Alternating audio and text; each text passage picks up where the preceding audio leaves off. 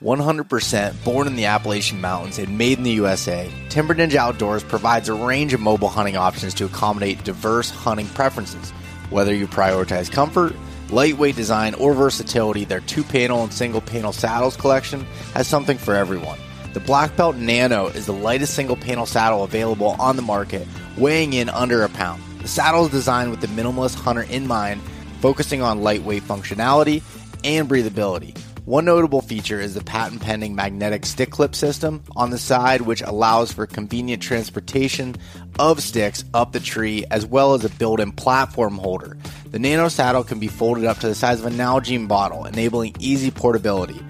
With a four-way stretch material on the back for a comfortable fit, as well as strategically placed padding for hip pinch relief, you can use code EastMeetsWest to get free shipping on any Timber Ninja order. If you try it out and don't like it, send it back within thirty days for a full refund. Learn more at timber ninja outdoors dot com and sign up for their email newsletter for exclusive discounts and product drops. When it comes to optics, I get the same question over and over again. What are the best all-around binoculars? Well, it's tough to find something that works in every condition great, but after using a pair of Maven B one point two ten by forty-twos, I think I found them. They feature an eight by or a ten by option, superior low-light performance, tack-sharp edge-to-edge clarity, a generous depth of field, and a silky focus mechanism. All of Maven Optics have a lifetime, no-fault warranty and hail from the great state of Wyoming. I've been using Maven Optics since I bought my first pair in twenty seventeen, and I think you should test them out for yourself. Head over to maven belt dot com and use a code east meets west gift for a free gift with any full-price optics order. For all of those that want a truck bed cover for work or play, Diamondback makes the top-of-the-line, heavy-duty covers that help you do more with your truck. They're perfect for the truck-owning, avid sportsmen, outdoor enthusiasts, and weekend project warriors. I'm currently using the H D cover that can is capable of holding up to sixteen hundred pounds on the top, and then I have the Yakima Overhaul H D bars on top, so I can put my rooftop tent on it. When I'm not using my rooftop tent and able to use the trifold design of the Diamondback, I have the Crossbin eight in there to organize all of my stuff in the back of my truck bed. Diamondback is made right here in Phillipsburg, Pennsylvania. If you want to check them out, head over to diamondback covers dot com.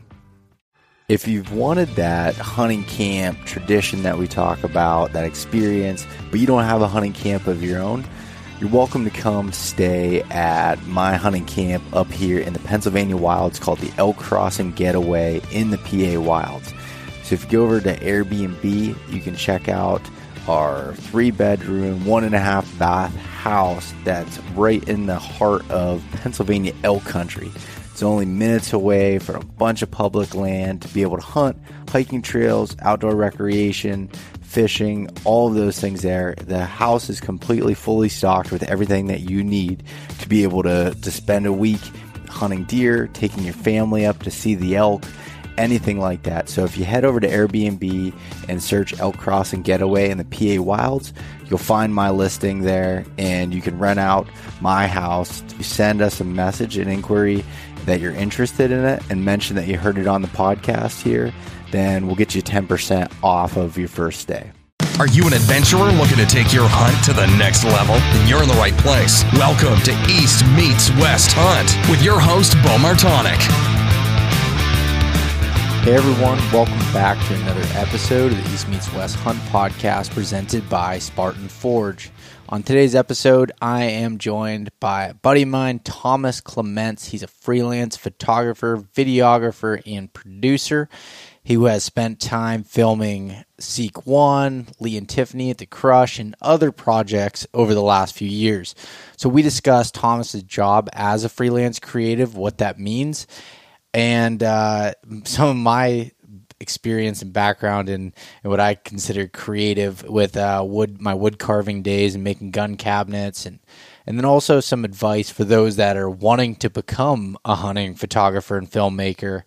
And then our, our conversation transitions to a different front that uh, I think is extremely important about how hunting media affects our world, self-regulation, consumption, and much more. This is a really important conversation that is not as sexy to talk about as deer hunting tactics and topics, but I think it's really important, no matter who you are that's listening to this, that uh, takes in media, which you are as you are uh, listening to this podcast. So on this week's Mountain Buck Monday Story of the Week, we have a story coming from Kyle Bensing out of Pennsylvania. And this is a really well-written story. Uh, I really enjoyed reading it from Kyle about a hunt with his son, and even uh, a little bit more of the story here, but I'll get into it. As Kyle wrote in, this story pretty much goes back to November of twenty twenty. After coming home from my annual rut hunt at our cabin in Pennsylvania, I was very discouraged. I'd spent almost an entire week hunting what I felt like should have been some of the best days for rutting action on our property, and had seen less than a handful of deer. When I started to think about it more after a few weeks, I came to realize that the only reason likely for all the pressure our land had seen for a few weeks. See, I am only one member of an eighteen-member deer camp. In the weeks leading up to my trip, our other cabin members had been going up almost every weekend, and there were four-wheelers being ridden around our property almost every weekend as well. It was at that moment I decided I was not going to let things like that control the outcome of my hunt again. My father and I had talked about getting into saddle hunting for a few years, which ultimately sent me over the edge on an adventure I'd never seen before. By January twenty twenty-one, I'd begun e-scouting public land within an hour of our cabin. In a few weeks, I had multiple spots and remote locations picked out that I wanted to get boots on the ground in and start hanging cameras. February fourteenth, which my wife wasn't very happy about, rolls around. One of my best friends, my cousin, and myself in sixteen inches of snow stepped foot for the first time on a piece of public. By the end of the day, we had covered eight miles in the snow up to our knees and hung about five cameras.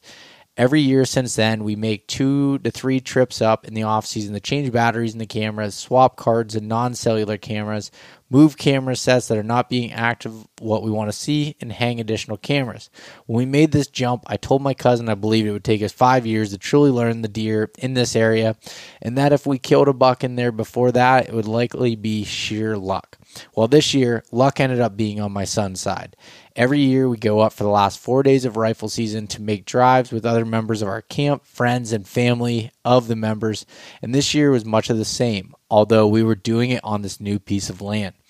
My son, a buddy, and I were walking in on a different trail than everyone else to set up for the first drive we had ever made in this area.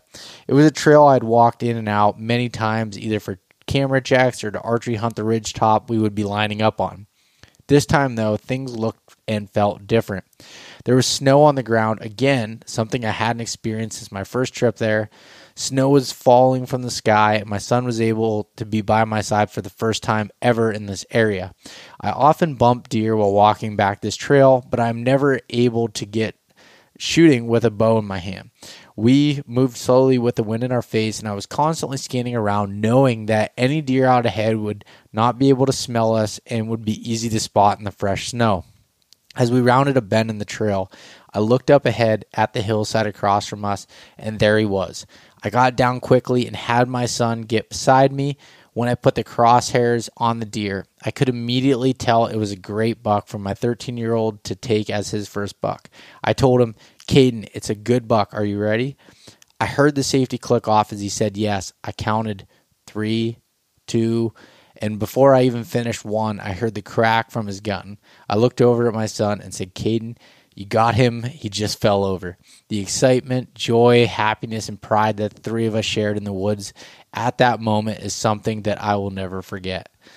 Man, that's an awesome story, Kyle. And like I said, very well written, and uh, a really great buck for your son's first buck. And uh, so anybody wants to check that out at East Meets West Hunt on Instagram or East Meets West Outdoors on Facebook.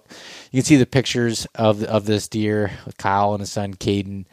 Really cool. I appreciate you sharing. And if anybody else wants to share their Mountain Buck story uh, to be featured on Mountain Buck Monday, just send it to my email, Beau at east meets west hunt dot com. Just a short paragraph or two and some nice clean photos of uh, of you and the deer and whatever else helps tell that story. Would love to be able to share it with the audience. Uh, in other news, uh, this weekend, yeah, I believe it'll be this weekend that's coming up here, I will be at the Great American Outdoor Show. Let me see what those dates are. The third and fourth of February, so I'll be at the Great American Outdoor Show with Maven Optics, and I'll be working the booth there. I've worked that booth for the last like seven or eight years, and uh, so ex- excited to be there. And uh, if you want to stop by and check out some of their binoculars, their spotting scope, their rifle scopes, range finders, all that stuff in person, and want to check it out and talk with me there, feel free to stop by. And uh, I believe they'll be in the same booth, which is in the in the gun hall in the Great American Outdoor Show, so right by the main entrance there. Um, come find come find us and come chat. That'll be really cool to get to talk to everybody again this year. And then on that Monday, which would be the fifth of February, I will be hanging out over at the Spartan Forge booth and kind of bouncing around the show a little bit. Uh, my brother will be running the Spartan Forge booth. I'll be helping him out there a little bit on the fifth. And uh, so, yeah, if you're in Harrisburg at the Great American Outdoor Show, would love to be able to, to meet you and get the chat. And lastly, uh, the Mountain Buck Scouting Camp twenty twenty-four, which is being held March twenty-third and twenty-fourth. I am recording this out a little ways, but there are a few general mission spots left. So if you've been thinking about going to uh, check out the event, then uh, head over to east meets west hunt dot com and click on events, and you can check out all of the details there and uh, be able to pick up a few tickets if you're interested in going. But if you have any questions about that, shoot me an email, and uh, I'd love to be able to help you answer them. With that said, I think that uh, we'll get into this podcast here with Thomas, and I really think that this is, like I said, a powerful conversation, and uh, I really appreciate everybody listening and all of the support. And as always, if you do like the show and you do find us helpful, really appreciate you sharing it with your friends, your family, anyone you think it would be valuable to, to listen to it, and leave a rating and review. I really appreciate each and every one of you. So I hope that you have a great rest of your week, and uh, we will talk to you next week. There we go. There it is. That's the kickoff. Thomas Clements, welcome back to the podcast, buddy. Well, it's good to be back. Yeah, it's been uh, it's been a little over a year. You were on yeah. you were on the show when the Seek One boys were up, and you were doing some uh, magical camera work. Yeah. Learning learning how the people hunt up here in P A. Yeah, yeah, it's a uh, little bit different. It's cool though, super cool. Yeah, no, it's it uh, it was it was fun to to bring all of you guys up here to to see it, Lee and Drew and yourself, and mm-hmm. and just get to kind of experience something a little bit different. Is it is it quite a bit different from Georgia where you grew up? Yeah, I mean, I'd say. Th- Honestly, the culture, like the hunting culture, is pretty similar, if not bigger, up here. Mm-hmm. You know, um, but the style of hunting is a lot different.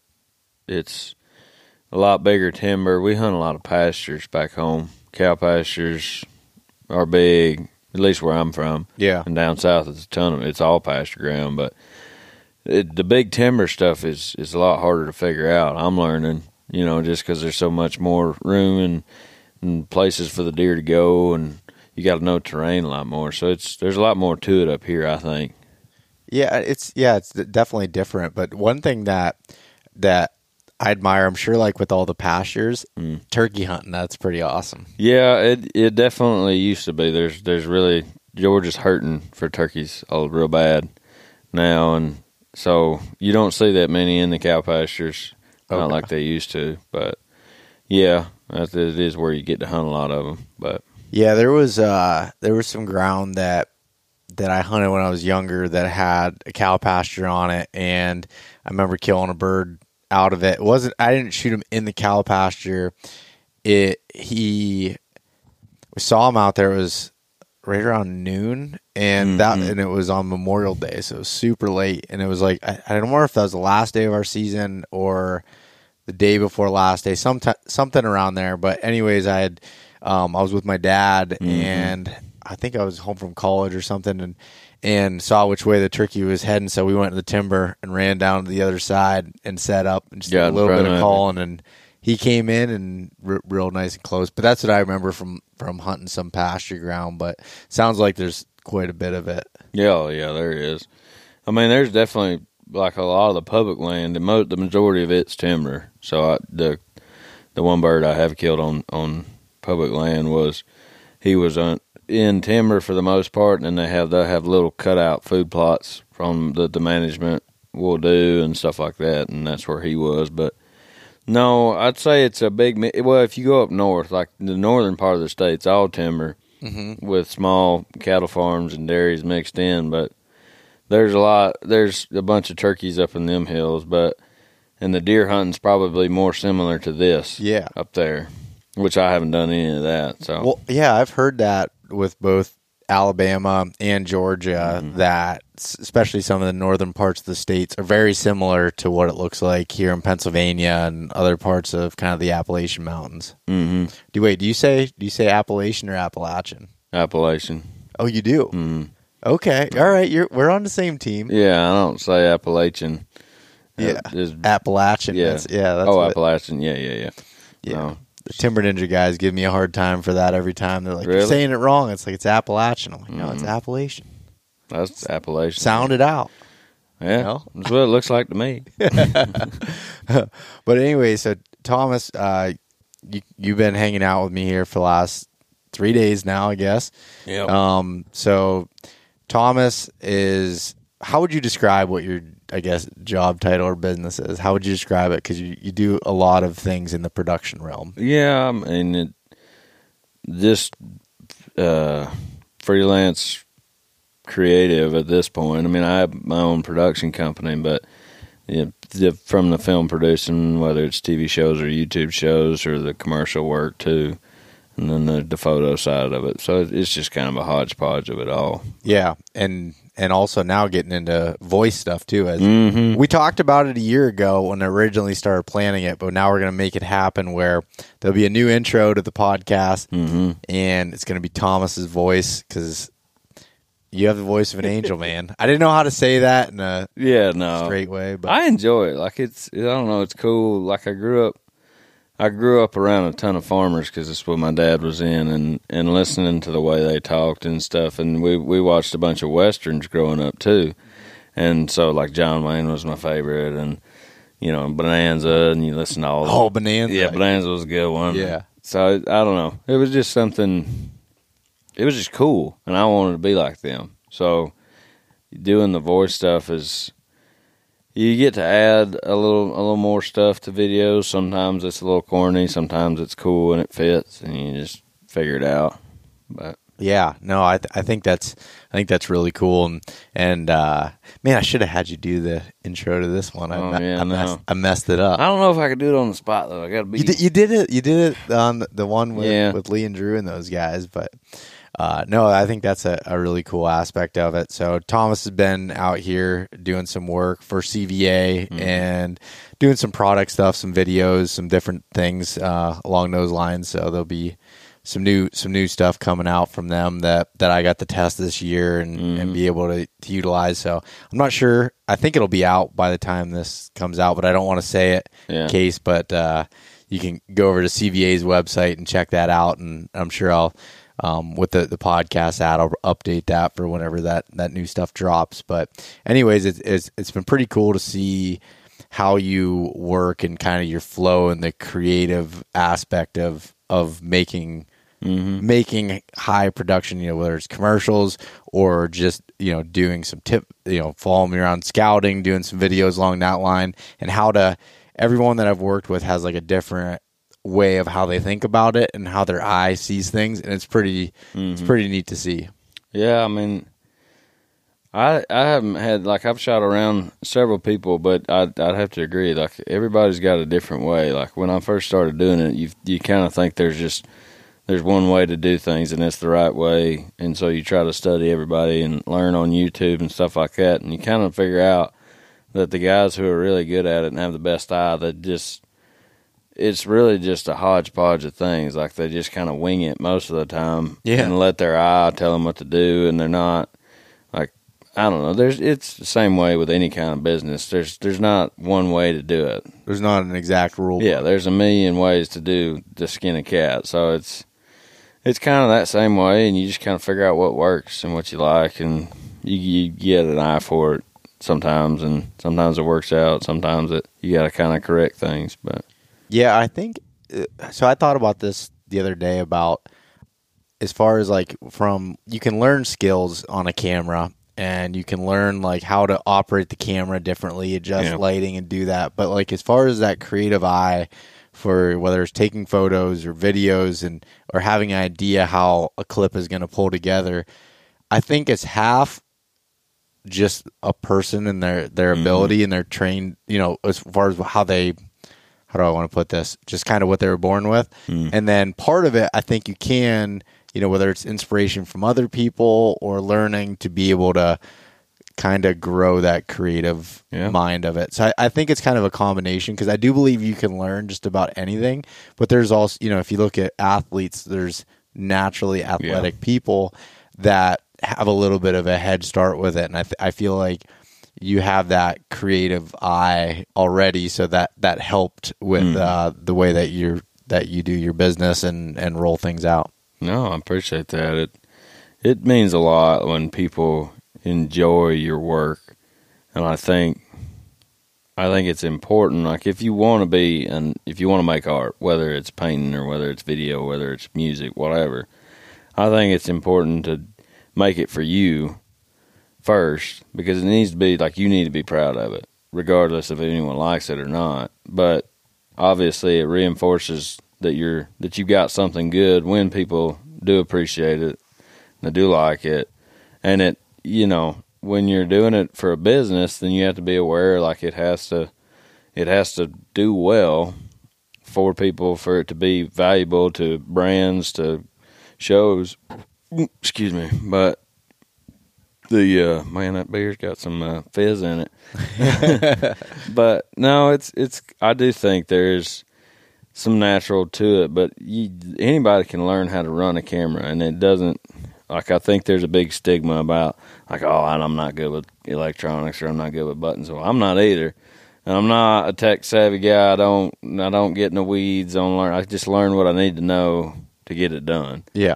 And as far as filming, hunting, and stuff like that, like, if you just take the short amount of time and actually study it, like YouTube will teach you anything you need to know, and make it pretty easy to film stuff, but you know if you want to stick with it, there's there's a you gotta love the art side of it, yeah, and be looking for that. So yeah, and and and exactly what you said though. Like there are so many resources out there now. I mean, even like there is with hunting, with with being able to fix your dryer, like mm-hmm. you know anything that you want to learn is available really on the internet, but you have to apply yourself to be able to do it yeah. and gain those repetitions.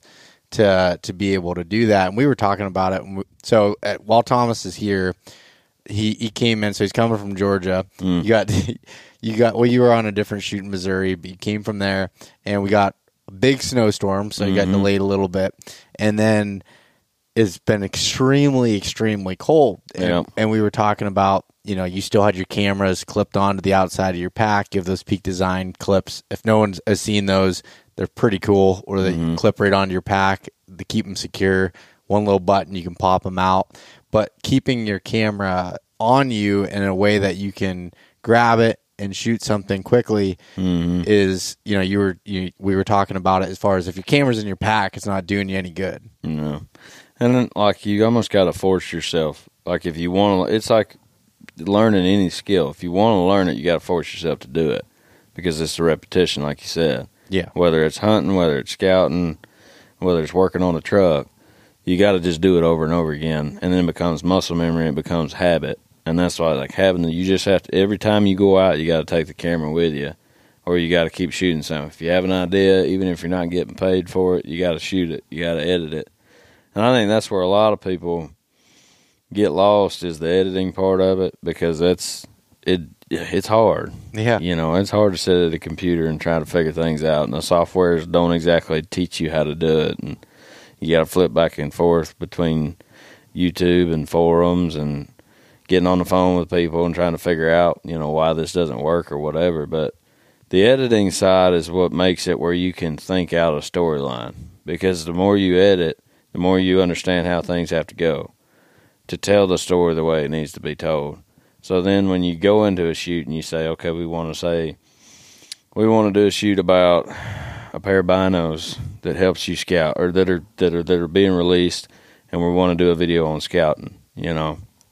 Well, then you start running through the, the ideas of like, okay, well, you know, how are we going to use these tight shots, and then what is in the sequence, and then how is the music going to play in the background, and what kind of dialogue do we want to have to go with it? And it all just kind of crashes together in your head, but somehow it makes sense when you start thinking it out, and you just take it one shot at a time. And a lot of times if you just get like four or five shots lined up, you get in the middle of those, and then you'll get another one coming in an idea, and it just kind of feeds off each other. And, and I don't know, it just, that's what we were doing the last three days, and yeah. I yeah I had a lot of fun. Yeah, no, it was fun bouncing ideas back and forth, and and kind of working through that stuff, and and that was something that I feel like I've been doing it for a while now, but not not as much from the commercial side, as far as like, you know, C V A's using this stuff for mm-hmm. some of their advertising. A lot of the stuff I was doing before was, you know, either for my own stuff or to help a, you know, help a company that would be a sponsor or anything yeah. of the show, but it wasn't for them to use commercially. Mm-hmm. And that's a that's a different level, and adds some stress to it too, because yeah. you know, your whatever your work is is representing this brand mm-hmm. and how they're doing it, and making sure that that is that story of whatever that, whether it's a, I don't know if the word commercial is right, but like that video or that piece of content is telling the story that you want it to tell in an authentic way. Mm-hmm. And that, as you as a viewer or a listener, is understanding what is trying to be told there without sometimes being said, just through that, that picture. Yeah. And that's what's cool about this one. Well, the best thing was like, you've been in it and you have a creative eye and ear yourself, and like you consume, you're immersed in all of this mm-hmm. and you're ate up with hunting.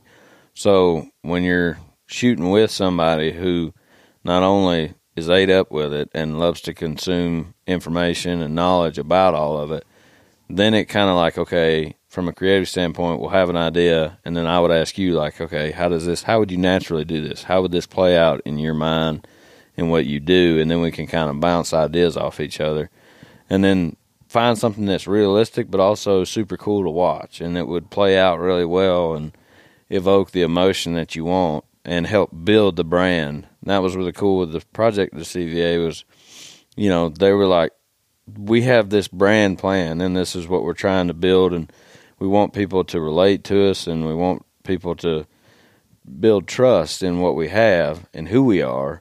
And it's kind of, they trusted you because you have a similar brand and you align in the values and all that. And it was kind of like, okay, well, let's just mash the two together and create something that puts people in the same emotional state of like getting ready for hunt season and stuff like that. Yeah. You know, it, it, it was kind of cool just to see where it went with not a ton of planning. Yeah. And, and, and on that point, like when I'm, you think if someone's on the outside, whether you're listening or you're watching this, you think like, okay, these shows, and whether it's a YouTube show or a podcast or whatever, it's like, oh, they're just going to, you know, they just take sponsors on whoever's going to pay. But when you, the way that I feel like both you and I work, and, and it sounds like with even like when you're taking client work and you want to work with a, a specific company, the way that they align with you as a, as a person or mm-hmm. as your business is super important to me. Like, and, and C V A was one of those companies that from talking to them right away, it was like, mm-hmm. this fits. And like yeah. when, you know, tell on, when I was talking with them on the phone about like how much deer camp means to me and that aspect of it, and seeing them like light up and be like, that's exactly what, you know, we're looking yeah. for. And that's what, you know, well, we agree with the same things. And it was like, man, that that's something that lines up. Now, obviously,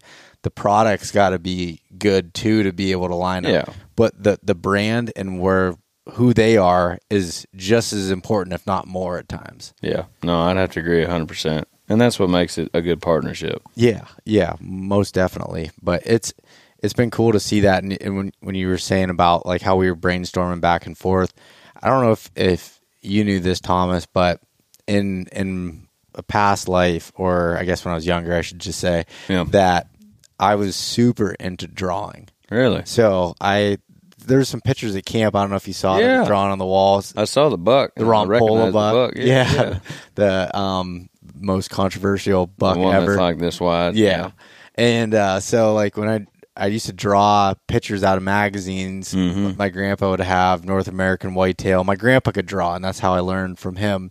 And I'd go over there and draw, which ended up turning into wood carving. Mm-hmm. He carved a bunch of gun cabinets and clocks and mirrors and all this stuff. And, and I got into doing that in college, and, and that was how I'd make some extra money is I'd build gun cabinets and carve really? all of the, the front doors and build elk scenes and like deer and all this different stuff.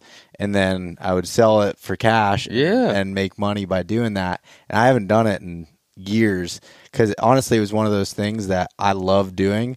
But when I realized when I was doing it for work, I didn't love it. Yeah. And uh, so I just kind of stopped doing it. I still draw every once in a while. And, like, the deer camp logo that's on my hat, I drew that. And then Jordan Riley turned it into what it is as a logo. Yeah. But, like, I drew the initial concept up of, like, what our deer camp's like when someone pulls in with, with a, a buck in the back of the truck, the tailgate down, yeah. the camp sitting there in the front porch. And, like, that's how that.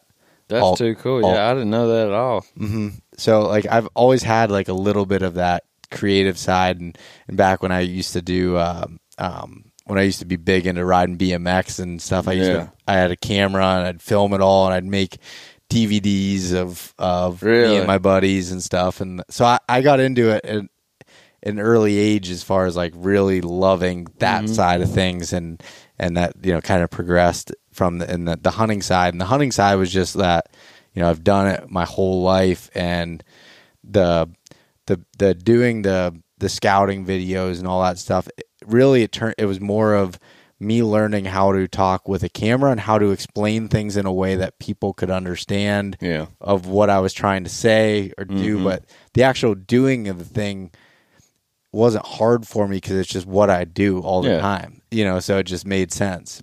Have you ever wanted to have Levi Morgan, Andy May, Johnny Stewart, and others available at all times?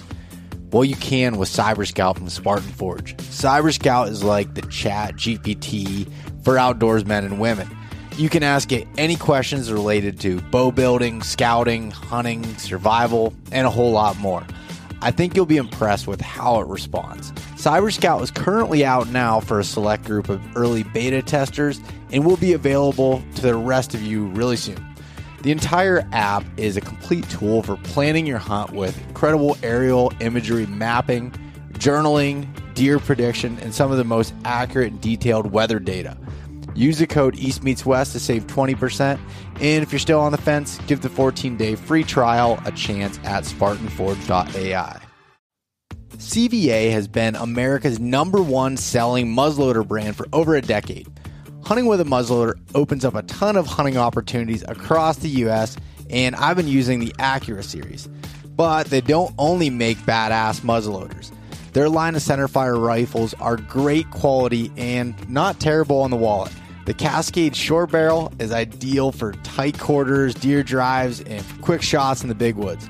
You can check out their line of muzzleloaders, rifles, and accessories for every season and every range at b p i outdoors dot com slash C V A. If you use the code East Meets West ten, you'll get ten percent off of all C V A products, which includes rifles, muzzleloaders, and accessories.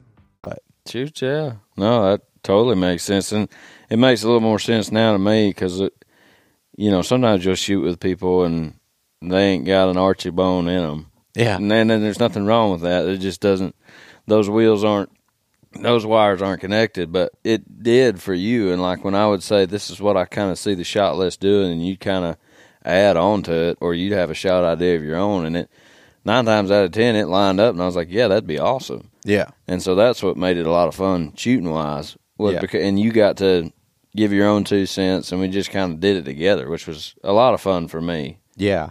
No, I, I yeah, like I said, I it's it's it's a lot of it's a lot of work doing mm-hmm. this kind of stuff. Like the the filming part of it is not. I mean, that's that's a a big part of it, but the planning aspect yeah. is is underrated from it is. the standpoint, how many we spent hours in yeah, my kitchen. Yeah, I mean, I'd say it was, I don't know, forty, sixty. Yeah. Planning, you know, just trying to figure out how the concept should look. Like, you know, what what are people going to relate to? You know, is this going to be corny, or is this going to have the right vibe? Is this something that's natural too? Like, is this in your wheelhouse? Is this things that actually happen and that we do?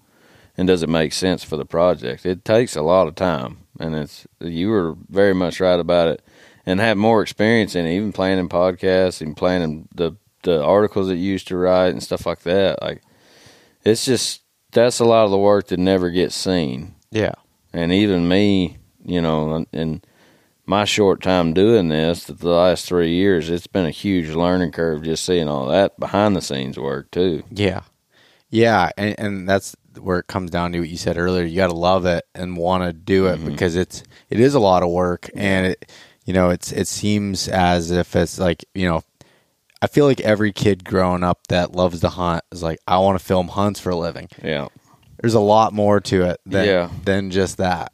Yeah, it's like, you know, or or even not even filming, but just, you know, even doing what you do. Like, you have to go out all the time, mm-hmm. and it's gets monotonous, and like you really gotta love it. Yeah, and you gotta love telling people about it. You know, that's a whole nother that's a whole nother ball game. Not just doing it, you gotta tell people about it. You gotta capture it. Self filming is horribly hard and frustrating. I hate it. Yeah, no, it'll ruin some hunts. Yeah, and yeah, it's a, I don't know, man. It's and some people are like, how how do you film and you don't ever get to shoot? You know, and I'm like, it. That doesn't bother me. Like, I just like being there. Yeah. And, like, you you just, you get to be a part of it. You're watching their back. You know, a lot of times you're on the back of the tree or you're behind there over their shoulder, and I'm watching through the monitor. But I'm also like, if there's a doe they don't see, you know, if there's a cow elk coming around the corner they don't see and stuff like that, like, you, you're there too. And that's what gets me going, you yeah. know.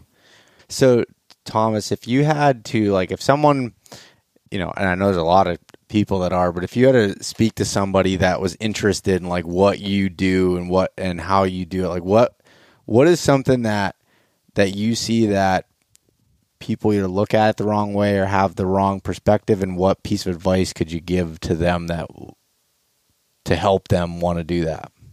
Um yeah, I mean, there's a lot of things. I mean, it's I think there's a like a a pie in the sky, or it's all roses and sunshine look outlook on it sometimes of like, oh, you get to travel for a living, and you know, people pay you to come hunting with them, and all you gotta do is carry a camera, and that's like it. There's a lot more to it than that, and you you know I, you spend a ton of time, countless hours on the computer editing, and that is monotonous and boring, and people. You know, I I had a horrible time in high school sitting still, still in college. It was, I don't know how I ended up in a career that I sit at a computer for a substantial amount of time. But I, I like it. I like the, the building part of, of editing. But I think there's there's also, to say there's a pie in the sky and that it, it's kind of overglorified by some people. But for those that want to get into it, there's also, it's not a huge barrier to entry. If you're willing to put in the work. Like, there's literally everything that I've learned has either come from YouTube or from other people. Like, I didn't go to school for it. You know, I didn't really know I wanted to do it till I got out of college. And, you know, you can learn, you can fast track the learning if you're willing to pay or have the money to pay for classes. But if not, literally everything that you could ever want to learn is on YouTube. And if you want to fast track it, you learn the basics on YouTube. And then you find a mentor, somebody who's above where you want to be and or near above where you are currently, and then just work for them and figure it out. Yeah. And that was that's what fast tracked a lot of my stuff, was just working around people that were way ahead of me for less money but enough to pay my bills, and, and you know, free at times, doing work for free, but there's plenty of work to be done, and yeah. there's there's actually a, a, a big shortage of people who can edit and shoot. So if you want to stand out and you want a a spot at the table, you know, figure out how to edit. Yeah. You make yourself very valuable. Yeah, that's the less sexy part mm-hmm. of of doing it. But one thing I've noticed, like with you, is I saw it. Well, I saw it when you were up here in, in P A with with Seek One and, and doing that. And I saw it when we were down in Alabama mm-hmm. um, when we were doing the long range hunting course down there. And then I saw it here. You know, last night I'm like, "Hey, Thomas, I'm gonna go to bed." You're still on your computer mm. going through, making sure you had the assets, the photos that you thought you had, you know, making sure that everything was done right in case something had to be redone mm. and all these different things. Like there's, there's that part of it that's not, not normally seen. And, and, and I don't think you're trying to, and I'm not trying to, to say like it's, it's terrible because it's not. Obviously we love, you know, yeah. doing the things that we do, but it, it needs to be, it can't be just over like, uh, glamorous or however you want to, you know, mm. making it look like it's this, you know, just beautiful thing all the time, because it it's, you know, it does, when it comes down to it, it is a job and there are things that need to be done and need to be done in a certain way.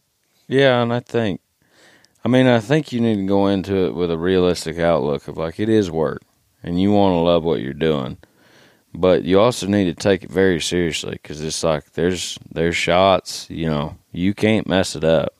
And you can't bump deer. And that's that's one thing people don't understand, too, is like you might be being paid to be there, but you best not ruin that hunt. Yeah. You know, just be a fly on the wall. Be there, but don't be there type deal. And you got to be a real good people person, too, because you're going to you're gonna run into all different kinds of people all over the country and or world even.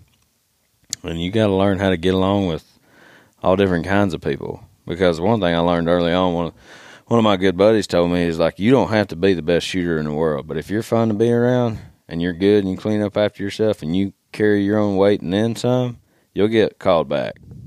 Yeah. There's people like, they'll get by with a mediocre camera guy and even editor if you're hard working and just good to be around. Because yeah. It's like creative people, we can be weird, you know, just plain simple. And so having those people skills too, and, and you got so that's part of your upbringing, you know, your family and your mom and dad teach you how to have manners and stuff like that. But it's it's a, it's you gotta really love it and enjoy it, and it's fun. What makes it the most fun for me is just the people that I get to meet. It's like coming out and hanging out with you. Like we did work really hard on this shoot, but we also just hung out, you know, and and got to do some fun things when we weren't shooting. And we jive because we have the same values and the same interests and stuff like that. And that's what those relationships and that you get to build and stuff like that, that, that does it for me. Yeah. You got to spend a couple hours over there with my dad last night. That was cool. And yeah, he, he, he was smiling ear to ear, telling oh, yeah. stories and showing you sheds and going through and. That dude's something else. Yeah. He's a mountain man for sure. Yeah.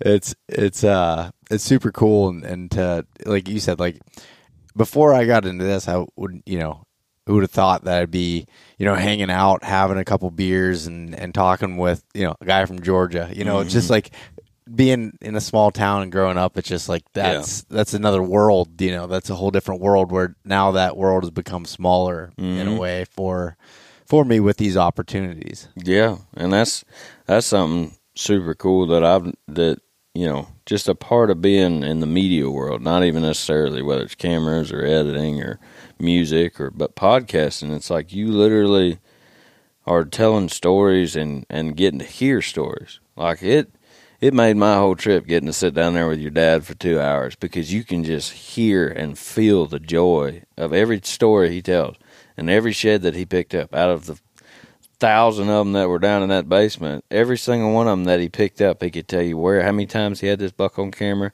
how many times he saw it on the hoof, yeah, how many times it boogered him, yeah. you know, and then, you know, it's just cool, you know, and then that's what I think we get, we get caught up in, in the quickness of, of consumption and, and media and, And it's it's bad for me. Like I have to I have to remove myself from stuff because it, it robs me of a lot of joy, of a lot of focus, and and the woods is, is such a, a place of presence. Like you got to be there, and like and your dad is he don't have social media. He don't have you know he's removed from all that, And you hear the joy that he gets from all of those encounters.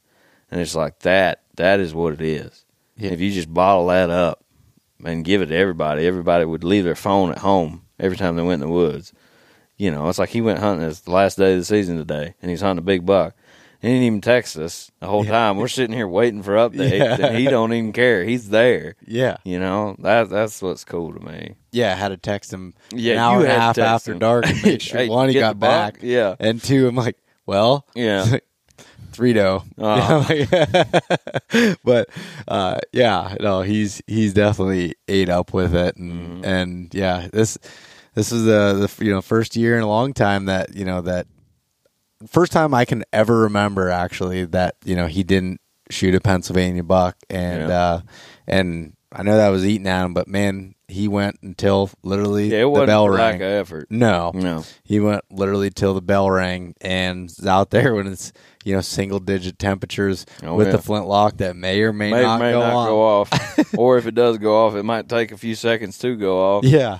Yeah, that's exactly right. Yeah. And uh, um, but anyways, you know, talking about that with uh, you know, the consumption aspect of it, you know, you and I had some lengthy conversations on this, both being in the in the media world and seeing, you know, we are, you know, we are a part of producing hunting content that people consume. Mm-hmm. But there's uh there's this this thing that goes back and forth, and we both in our in our minds of like, you know, how good is that to to do that? And I and I and we both agree there it's a very good thing of having media, not really, I guess, talking poorly on that aspect of it, but how you portray those things and what we are putting out and how people are consuming it and what eyeballs are on them is super important, and you gotta constantly think about that. And it's and and sometimes there's not really easy answers to it, and sometimes there's not an answer that I can come up with, that you can come up with. Yeah. And but I think it's important to have that discussion and, and think about those things. Yeah. No, I mean, I I agree one hundred percent. It's it's a gla- it's glamorous from the outside looking in of like, oh, you create podcasts around hunting for a living, you know, you make videos about hunting for a living, you take photos of hunting for a living, and it's like, yeah, that small, tiny portion of what we do for work is very cool, but it's also a huge responsibility. And some people aren't even aware that it is a responsibility.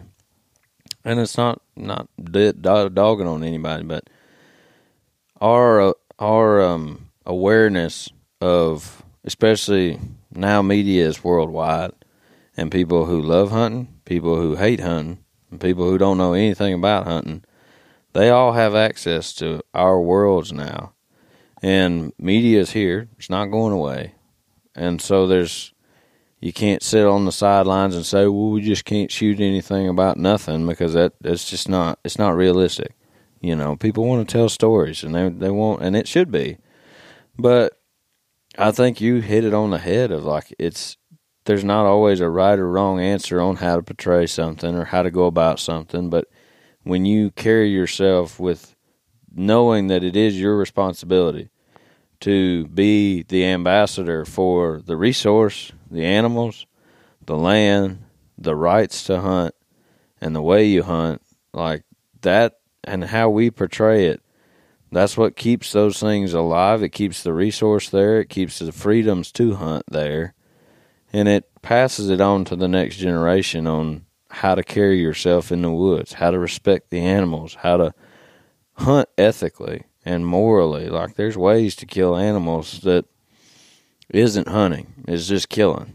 And it's, you know, being authentic and showing things as they happen is sometimes hard to do, because there are gruesome things that happen in hunting that are bittersweet. You know, we don't love to see it either, but it is what happens. And so, you know, it's it's a, it's a hard row to hoe, so yeah. to speak, you know. Yeah, no, and and like it's it that one of the things like that I struggle with is, okay, showing the the bad parts of hunting, or mm-hmm. the the less, you know, the parts that nobody wants to have, say wounding an animal. Mm-hmm. You know, that's something that that happens, and I and I do I, anything that's happened, I talk about it on the podcast, mm-hmm. because I do believe that there are lessons to be learned from that, and yeah. that, you know, people can learn from my mistakes. They can understand it. I'm a human. You know, everyone makes mistakes. That kind of stuff happens, but you got to watch by, you know, being honest about that and sharing it in a world like social media, like Instagram, that doesn't, you know, this podcast, I'd say probably ninety-nine point nine percent of the people are listening are hunters. Yeah.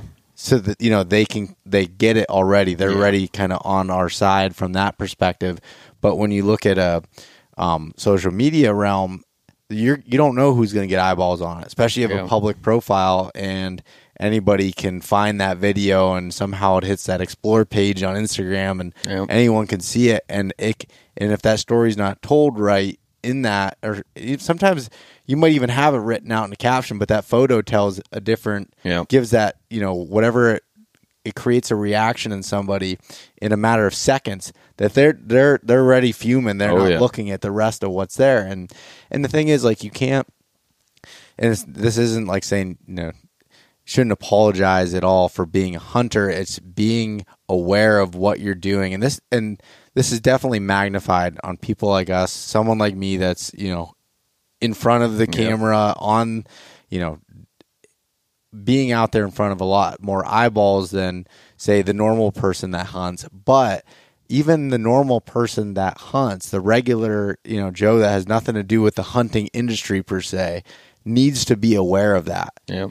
You know, no, there's, there's, when you're posting on social media, and like, I'm a huge fan of trapping, and I believe there's a, a huge purpose for it, and I'm, mm-hmm. a, I'm a huge fan of it, but sometimes the way people show that isn't helping the situation. Like, if we want to say, like, yeah, you know, is it our God-given right to be able to do these things?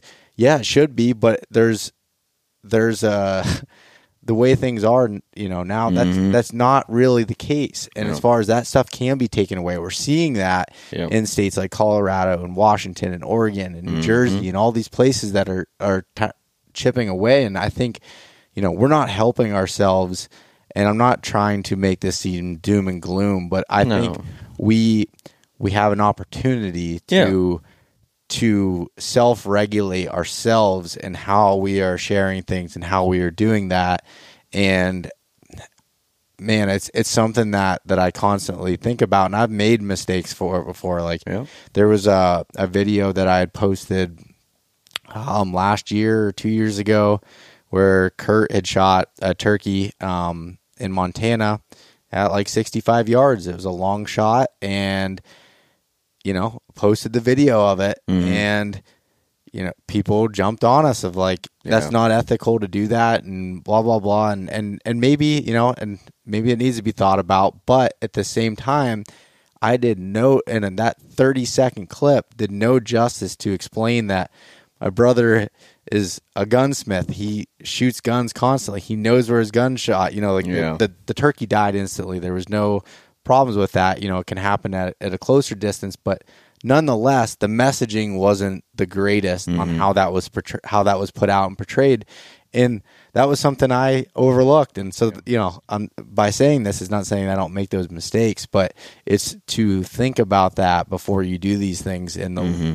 the the the less amount of mistakes that we can make in that is is going to help us. Yeah.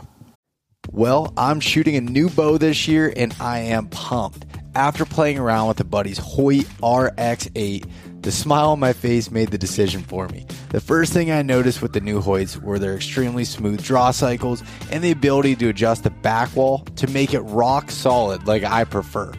I outfitted my own R X eight with the inline accessories that made installation extremely easy and balanced out the bow. My favorite accessory so far is a simple one. It's the Go Sticks two point oh adjustable legs to make your bow like a tripod, but it doesn't interfere with any part of the bow or the limbs or anything like that. In addition, the integrated kickstand within the H B X Exact cams protect your string from excess wear when you put your cam into the dirt. Ground hunting or spot and stalk just got easier. If you want to experience what I'm talking about, head to your nearest Hoyt dealer and take a test drive yourself. You can learn more at Hoyt dot com. The Mobile Hunters Expo is a consumer-based hunting show unlike any other. It provides an interactive learning experience where you can try all things mobile hunting and learn from the best in the business. Come experience an unbiased, community-based environment where you can improve your hunting skills and find the right equipment for your needs. I'll be speaking at the Nor'easter Show in Manheim, Pennsylvania at Spooky Nook Sports from August ninth to eleventh, twenty twenty-four. So come check it out at, or either of the other shows in uh, Michigan and Georgia. You can purchase tickets online at the mobile hunters expo dot com or grab tickets at the door. I'll see you there. No, one hundred percent. I think the best way that you put it, the best way of just saying that it just comes down to self-regulation. And it's not doom and gloom. Like, we're all human and we're going to make mistakes. But operating with the awareness of, like, these things are not permanent. Our rights, we don't, I mean, I don't trust the government at all. I don't, yeah. I think you can pretty much just exclude them protecting your rights to hunt a deer. So, you know, this is up to us. And so there's videos that, that, that only belong, there's videos, there's pictures that only belong at hunting camp, you know, because the people that are in that room understand what happened there. And, you know, it's all the adrenaline, it's all the whatever. But the rest of the world doesn't necessarily need to see that. And it's not you being less of a man because you're not willing to post it on Instagram. It's you being more of a man or a woman because you're willing to say, no, I'm going to have more couth than that, and I'm going to refrain from posting these things on the internet because I know that it probably won't, but it could do damage to our image as hunters, you know? And that's the, the whole world thinks that people just love to kill animals. But in reality, for the majority of them, and there's exceptions, but for the majority of hunters, nobody loves animals more than we do. And like you guys self-regulate up here for years when the doe populations were low. Like, you guys would only shoot one doe in an area a year. Mm-hmm. Because, not because you didn't have the opportunity to shoot more, but because you knew that, hey, we, this is on us. We're yeah. not being told by the state, this is us. And it's no different when it comes to social media and even sending stuff to your friends.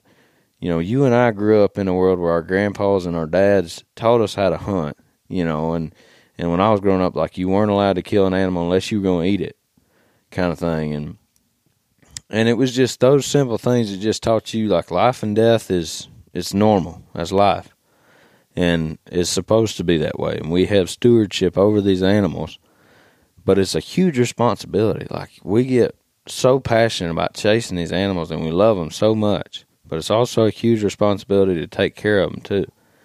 And if we want the rights to hunt them, and if we want the ability to take care of them the way they should be, because we've seen in states like Oregon and California, when when you take away that hunting, you watch in the next few years, the animals are going to suffer because they're not being looked after and the money's not there to, to manage them. And, and there's going to be unnecessary disease and stuff like that. And it just, it just snowballs. And it, it just, like you said, there's no right or wrong, yes or no answer all the time.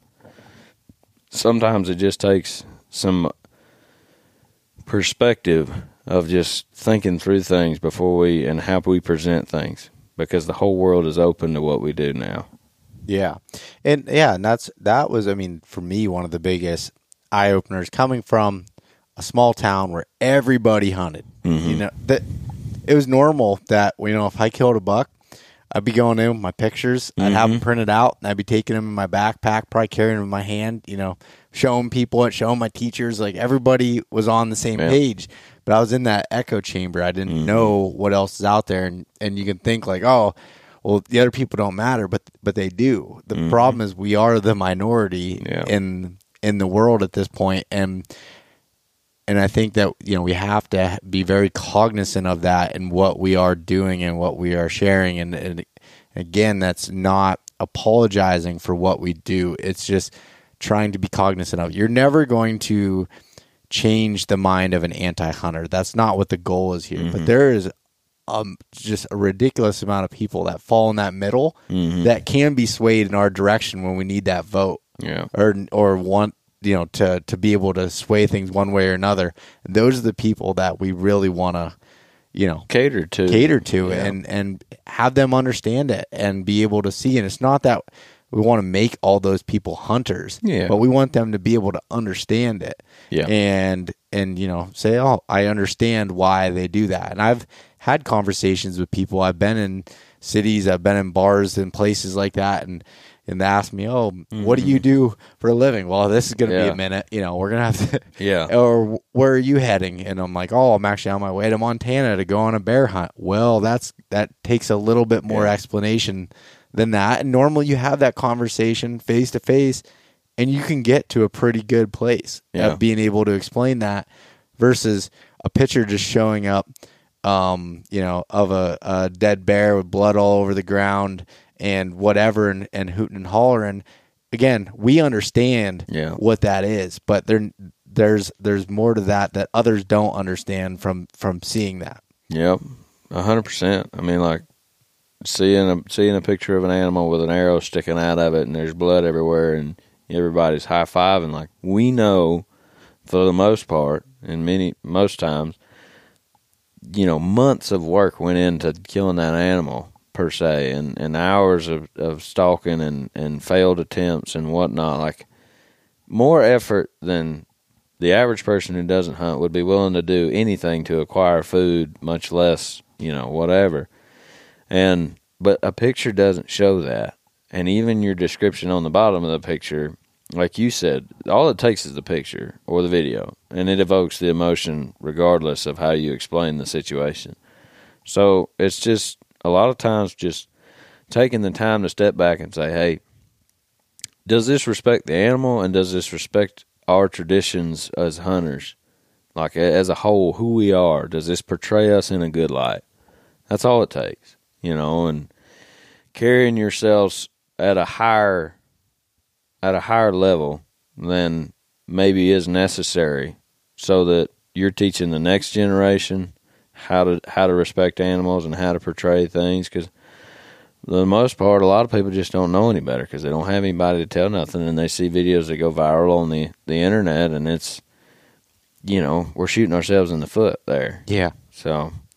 Yeah, no, you're exactly right. And, there, and, and you know, even from the example of, you know, talking about protecting the resource, so even going past the, the photos and mm-hmm. the videos, another thing we were having conversation with, you know, over coffee and then a few beers later at night was, you know, I struggle with the aspect. I love education. Mm-hmm. I wouldn't have, be, wouldn't have the opportunities to go hunt where I hunt if I didn't learn that from somebody else that was willing to put that information out there. Yeah. And that's, I'm very passionate about doing that, but I also go back and forth sometimes on like, what is too much where, I, you know, that I would, could potentially ruin that resource for mm-hmm. people in the future.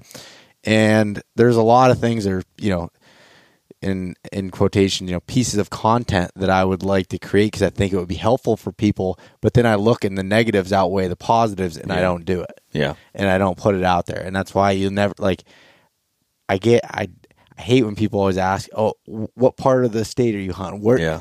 I'm not going to answer those questions. Yeah. And it's not to be rude. It's because, one, I don't want to ruin my own experience, but even from a bigger standpoint, I don't want to blow up anybody else's yeah. spots or ruin that, you know, for somebody else, and and reduce the the experience that somebody could have in that yeah. in that space. You know, for example, I was telling you some of the old scouting videos that I used to do on YouTube.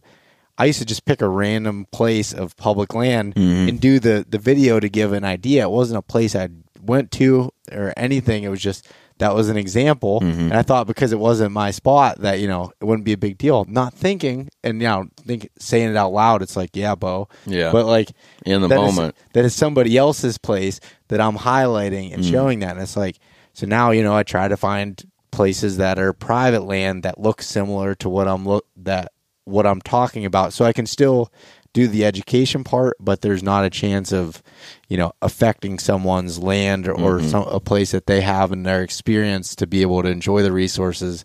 And that's that's part of, you know, me learning through it and trying to trying to figure out where that line is. And I and I really don't think there's a there's a rule book for it. It's kind mm-hmm. of what you said of taking a step back and thinking about it. And a lot of times your gut kind of tells you, yeah, what's right or wrong with that. No, one hundred percent. And it's something I've struggled with a lot. Like as a like I may not be the talent or whatever that's on film, but I'm right there with it. And like my hands are helping create and tell these stories. And so I want to be able to hang my hat on what's being told, you know, and, and, and what it's encouraging throughout the hunting industry and, and, and hunters as a whole. And like you said, like we have to be patient with ourselves to a degree because we are human and we don't know. There's no rule book on what to do and not do.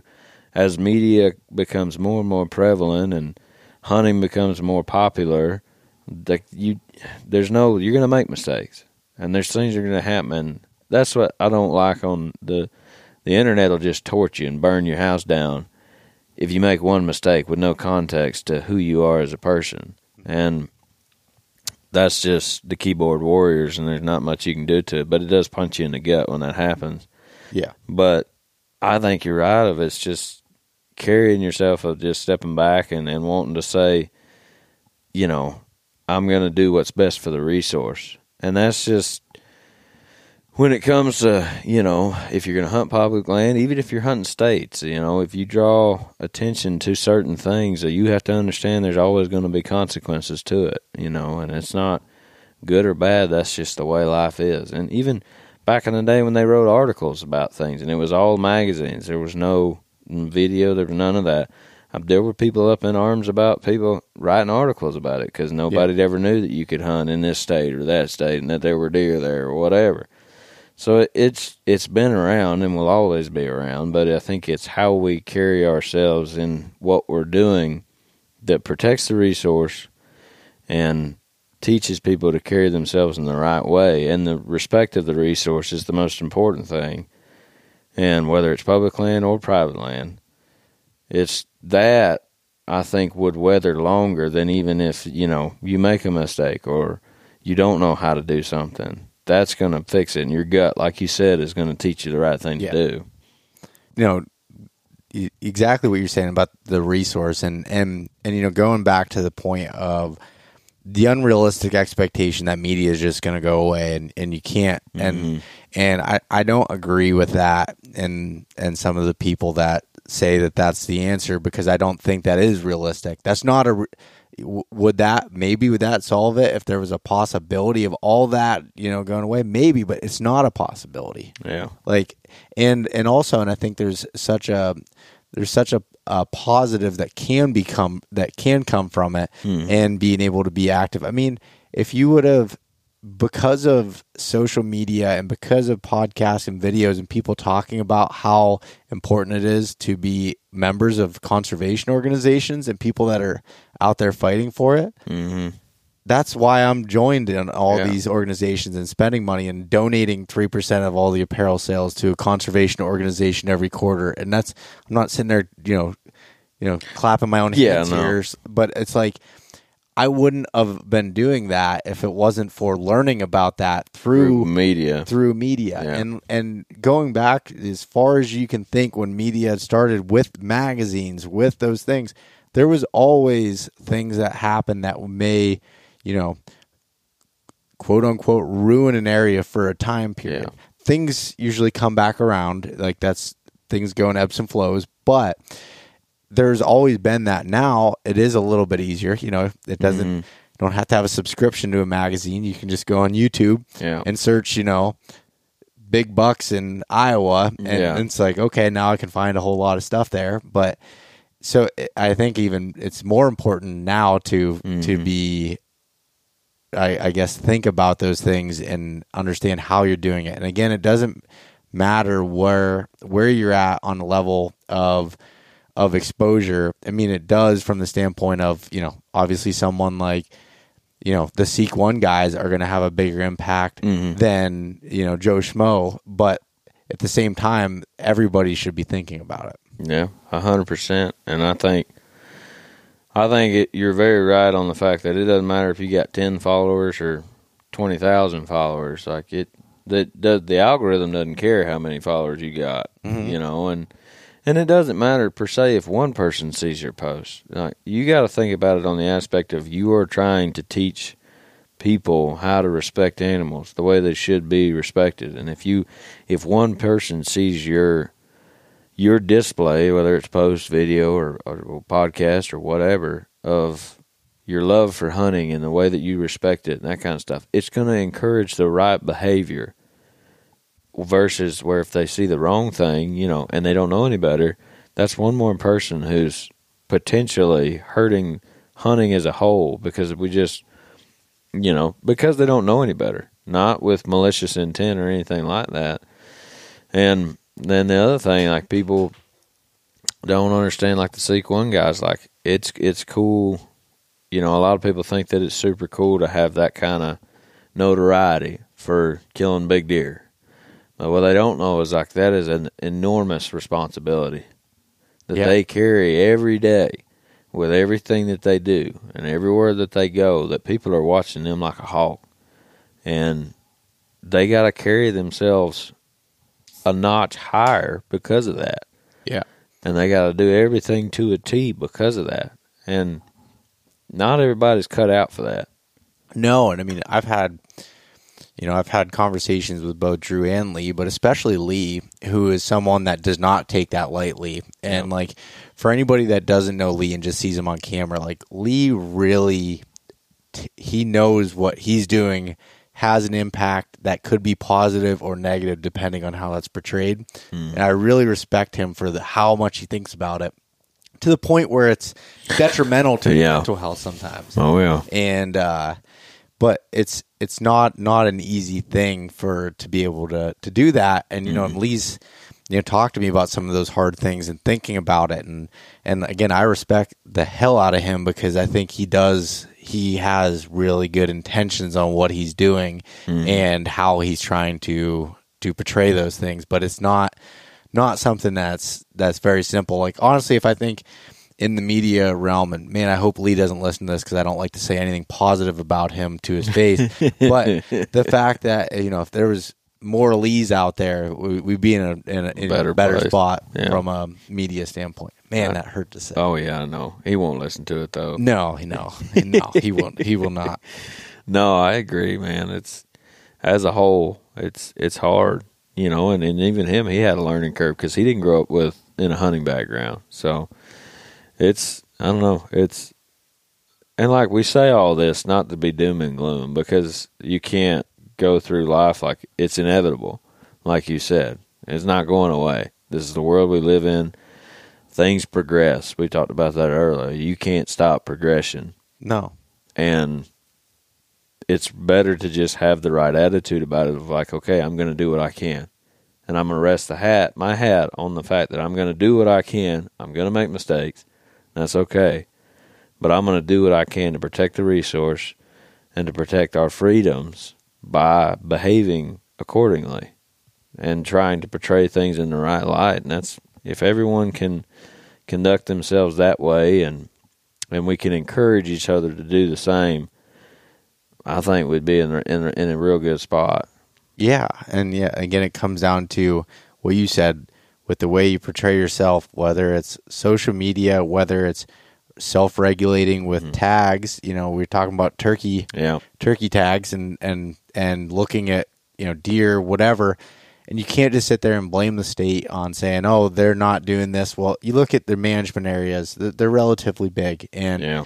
are there times that they could do a better job? Of course, everybody, you know, can yeah. do a better job at things. But at the same time, you can't have the aspect, you know, I, I've seen this before and I've talked about it before, but, you know, locally it's be like, oh, why are they giving out, you know, four deer tags? There's not any out there. But some of those same people are the ones filling all four tags, because they'll say, well, the next person's going to shoot them, so I might as well. That yeah. That's a, such a terrible attitude. Mm-hmm. You can't do that. And, I, and I'm very thankful that, you know, my dad taught me that growing up, as far as like, yeah. you know, there's areas we just didn't shoot does because there wasn't enough that, you know, my dad felt like we should take any out of the population. Mm-hmm. And, you know, we were talking about that. Him and I were talking about it. There's some areas that are getting better with population than they were before. And we're like, yeah, I'd feel it's comfortable of, yeah. shooting does in, in that area, uh, you know, again. And, and and there's there's enough of a resource that we don't feel like the impact that we're going to have will be would be negative on yeah. that. But it takes looking at that from yourself and self-regulating, you know, not just in media. You don't have to have any social media to be a helpful part in yeah. in the future of what of these resources. Absolutely. And I've I've come to learn from getting to know people across the country that a lot of we get real frustrated with a lot of state agencies on how things are done from the outside looking in, but a lot of these state agencies are severely underfunded and they're understaffed for how many how many acres, like you said, they have to cover and they have to survey for all of these things. And the best thing you can do instead of griping about it to your buddy or whatever is, you know, donate more to to the funding for the organizations that can do the wildlife studies that they need to do. Or you can actually contact, you know, state agencies and stuff like that and give your input in a constructive way of trying to, yeah, don't don't don't call them up and, and beat them over the head with and, it. And tell them they're a bunch of assholes. Yeah, like no, that we, we, ain't trying, we ain't trying to do that. That won't get nobody anywhere. But I was just trying to be constructive because... Another day is here, and you're ready for it. What to wear? Check. Breakfast, lunch, and dinner? Check. Planning for what's next and how to save for it? That's where Bank of America can help. For your financial to-dos, Bank of America has experts ready to help get you closer to your goals. Get started at one of our local financial centers or twenty-four seven in our mobile banking app. Find a location near you at bankofamerica.com slash talk to us. What would you like the power to do? Mobile banking requires downloading the app and is only available for select devices. Message and data rates may apply. Bank of America N A, member F D I C. I don't, it's easy, and, I, and I'm guilty of it too. You see things on the internet. You see things in the woods. You know, there used to be a lot of turkeys around here, and there ain't no turkeys now.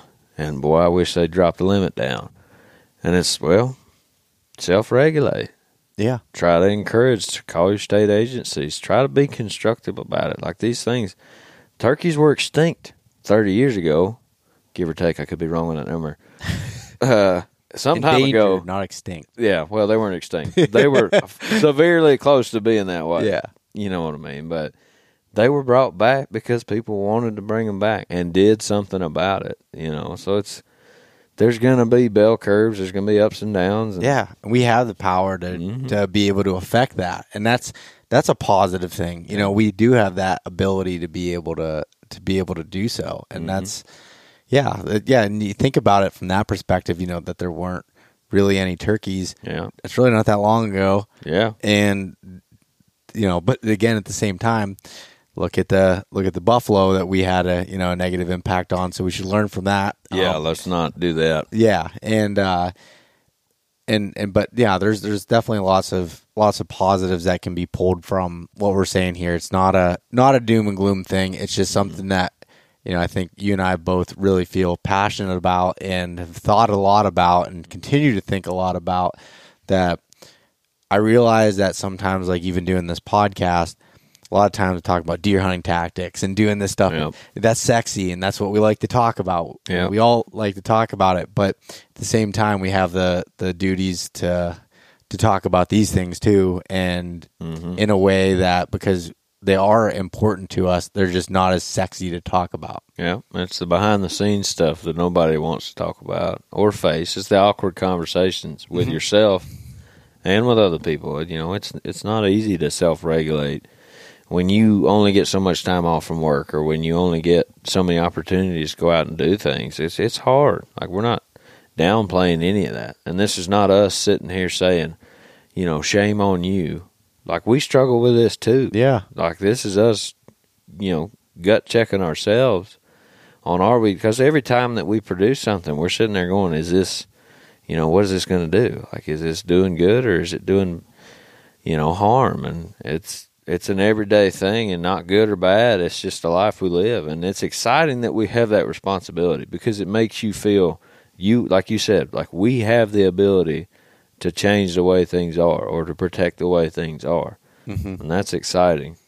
Yeah, no, it is. And, and it's, it's crazy that, you know, we have that responsibility. Mm-hmm. It's a big one yeah. to, to be able to do so. And, and, and like, again, one last thing I want to say back on the state agency thing. Like, I think it's super important to give your feedback and give your comments. But again, not in just a complaining, no, no, no. bashing way. Because think about it. If I were to come up to you and say, I didn't like something you were doing camera work, mm. and I were to approach it with, you're an idiot. How can't you get that right? Why is your shutter speed this? Why is your white balance this? Yeah. You're an idiot. Or I could say, hey, man, do you maybe think we, you know, can bump this up or give potential solutions, yeah. do something.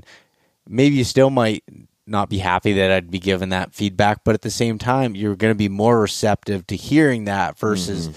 just in a, because you're going to have that fight or flight response of either going to shut down and not want to talk to me, or you're going to, you know, throw something back and it, blow then, it off. Yeah. And then once emotions get involved, nothing really gets done. Yeah. You know, you can't think of things clearly. one hundred percent. No, I totally agree. It's those management positions, like, I th- I'm guilty of it. I definitely have taken them for granted. Like a lot of those those guys, like they, they live that life, and it's not necessarily the highest paying job in the world or the most rewarding from a popularity standpoint. Yeah. But but they're in there day in and day out, and they see it because they love it and they care about it. And you know, we love to go hunt them and stuff like that. But and we love it just as much as they do. But like you said, we have to be constructive about it. We can't just let our emotions get the best of us and just start, you know, griping and whining. We we got to approach things and try to try to actually find legitimate, applicable, and realistic solutions to stuff. Yeah, yeah, and and sometimes you may not know that, and that's fine to be, you know, just yeah.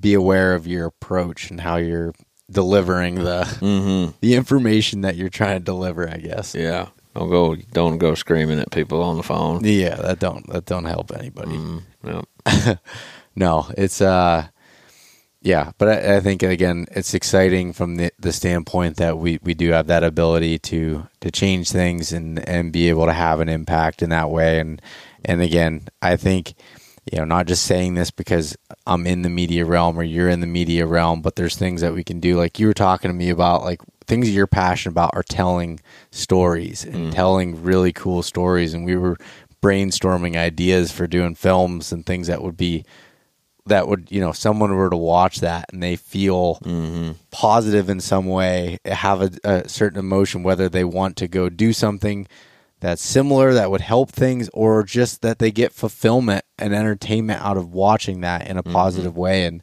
and, uh, from, from our standpoint, what we do, that's, that's a really cool way yeah. of being able to have that, that impact and do that. That's it's super fulfilling, and that's what makes those projects fun and worth worth all the really hard behind the scene B S that nobody nobody sees, and, and trying to figure out things that don't work and do work and break down and all of it. Yeah. Was there anything else you think you want to add to that point there? Or? No, I mean, um. on the consumption side, I mean, we talked about earlier too, uh, not necessarily from a, what we put out there standpoint, but from what we take in. We talked about that some. Yeah, yeah, yeah. And I don't, I don't have the any evidence of it per se or scientific data to back it up, but I think there's some truth to the amount of stuff that we consume, whether from hunting, on the hunting content side, but I think it spills over into other areas of life as well. But we consume so much information and stimulus about what we love so much, which is hunting and the pursuit of game, or whether it's managing game or whatever, that I think over time we're training our ourselves to be, you know, conditioned to love that immediate success or that immediate reward, and it's a bit numbing to our actual experiences in the in the woods and out in the field of of the fact that, you know, and especially if you talk to your dad, like, how many days does he spend actually out there, and how many days does they actually see that deer? Yeah, you know, a lot to a little. Yeah, very. But he's still fired up to go out there and do it over and over and over again. And I think that, you know, the way that the algorithms are written now with TikTok and Instagram and the immediate, just we just see things. We see kill shots. We see successful pictures. We see all these kinds of things immediately without context to the blood, sweat, and tears that went into getting there, that it's not a conscious thing, but I think it's a subconscious conditioning that we ought to be aware of and probably regulate a little bit on how we consume things. Yeah, I mean, so an, an example, too, is like the how it can, you know, negatively impact you. If you're having a rough season and you're not seeing many bucks or you're not seeing any turkeys or whatever, and you pull, you get done hunting for the day, or maybe you are hunting and you're on your phone, yeah, and you look and you start seeing like so-and-so shot a huge buck, so-and-so, and and yes, you're happy for them, but there's always that part in your mind. It's like, man, yeah, man, do, well, do I yeah. suck? Like, no, it's like you don't, first of all, you don't know. Maybe that person, this is the first buck they got in three or four years, yeah. or this is, you don't know that story or how much work that they put into that. And it's hard, you know, even myself that is, you know, I think about it, I'm in it, but at the same time, I still see it, you know, tough years like I had this mm-hmm. year. Now, I'm very thankful that I shot a nice buck in West Virginia and a doe, but in Pennsylvania, which is like my, where my heart is all in there, like yeah. I, I take, I put a lot of effort into it, and to not shoot a buck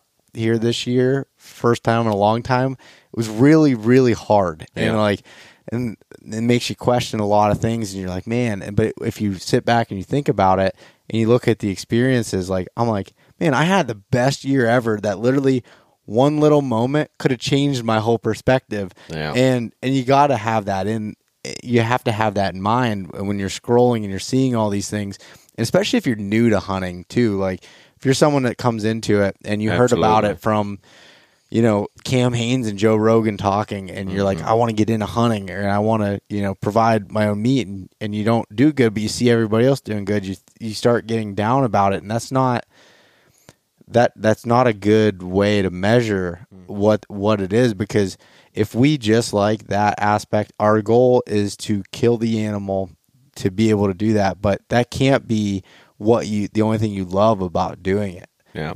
And that, that whole pursuit of it. And my dad is that perfect example. You know, you you were in his basement. You saw the thousands of sheds, literally, mm-hmm. and all the bucks on the wall. And if you were to put how much goes into every single one of those, and you could tell, again, how much it meant to him, because oh, yeah. he knew, he could tell you a twenty-minute story about every shed that he's found and that buck and going through it and mm-hmm. all those different things, like, there's so much more that goes into that, and that's where that love of that pursuit and yeah. learning to love that that process of it is is super important, where the consumption standpoint can can deflate that a little bit. Yeah. No, one hundred percent. I think I think if you were to look at the ratios, like, you know, on on on effort to success, it'd be a horribly low ratio for especially public land whitetail hunting, but it doesn't make it any less rewarding. You know, in fact, it would probably heighten it, because, you know, it's that much more work that goes into something, and it makes it that much more pure and, and I want to say rewarding again, but I've said that like ten times, but yeah. same thing. And I think social media is a, is an unrealistic just window snapshot to look at hunting through, because like we said earlier, you're not able to show the whole context to how things hunting. That's why I like long form or really powerful short form stuff, because I try to tie the the emotion and the the realism of how how much it took to get there into the things that we make, because it's the closest thing we can get to putting you there. You know, when it's we when we consume things that are just pinnacle, pinnacle, pinnacle, pinnacle, with none of the valleys ever in there, well, then we expect the pinnacle with no valley. And it's it's not a conscious thought. I mean, it's, you know, whether it's success in business, whether it's, you know, success in, in whatever, that's, I think that's just how we're conditioned to, to process things and be used to things. Yeah, I mean, relationships, whether that's, you know, romantic or friendships or anything, like, you're going to have those those peaks and those valleys, and I'm not one to give much advice on, yeah. on a lot of those things, but I feel like you've got to understand that it's not always going to be riding that mountaintop, oh, yeah. looking on that ridge out at the sunset. You know, sometimes you're going to have to dive down and get water two thousand feet below mm-hmm. in the mountains and figure out how to get back up. Yep. That's what it takes. It's, but that's what makes it worth it too. Yeah. I think that's the, the purity of hunting is in, in not, not only the respect of the game that you pursue, the feeding your family with, with good food, but also it's the blood, sweat, and tears that you were willing to sacrifice out of respect for the animal and the, in the love of the pursuit and the challenge of besting that animal. Yeah. one hundred percent. Well, I think, Thomas, I think we got into that pretty good. And, and man, I feel like there's so many, so much more to be said on it. But I think that from the standpoint of anybody listening to this and the way that, that we're describing, again, not not the doom and gloom side of it. It's just being aware yeah. of how how you're thinking and how you're going through things. And again, it can be translated to so many different aspects in life. And and uh, I, I really appreciate the fact that you think about that, because it challenges me even hearing you talk about these things of the way I look at it. Mm-hmm. And I think that helps being around people like that and having these conversations. Absolutely. I mean, I think the best thing you can do in life is find people that that think the way that you want to think and hang around them, go hunting with them. Yeah. Just go hunting with them. Go hunting with them. I love it, dude. Um, so to to kind of wrap this up, Thomas, if uh, if anybody does want to follow you along on the social medias and uh, you know, or reach out to you for any work or anything like mm-hmm. that, how do, how would someone get a hold of you? Uh, just Instagram. It's my name backwards. It's just Clements underscore Thomas. And uh, that's where I'm most active. Most of my portfolio, my website's linked there. And my contact information's there. You know, holla if you want to do something cool. Awesome, man. Uh, well, thanks thank, for having me on. Yeah, thanks for, thanks for coming on, brother. I really appreciate it. Thanks so much for listening to this episode of East Meets West Hunt with your host, Beau Martonik. For more great content and to stay up to date, visit east meets west hunt dot com, Facebook at East Meets West Outdoors, and Instagram at East Meets West Hunt. If you enjoyed today's episode, please review and subscribe, and we'll catch you next time.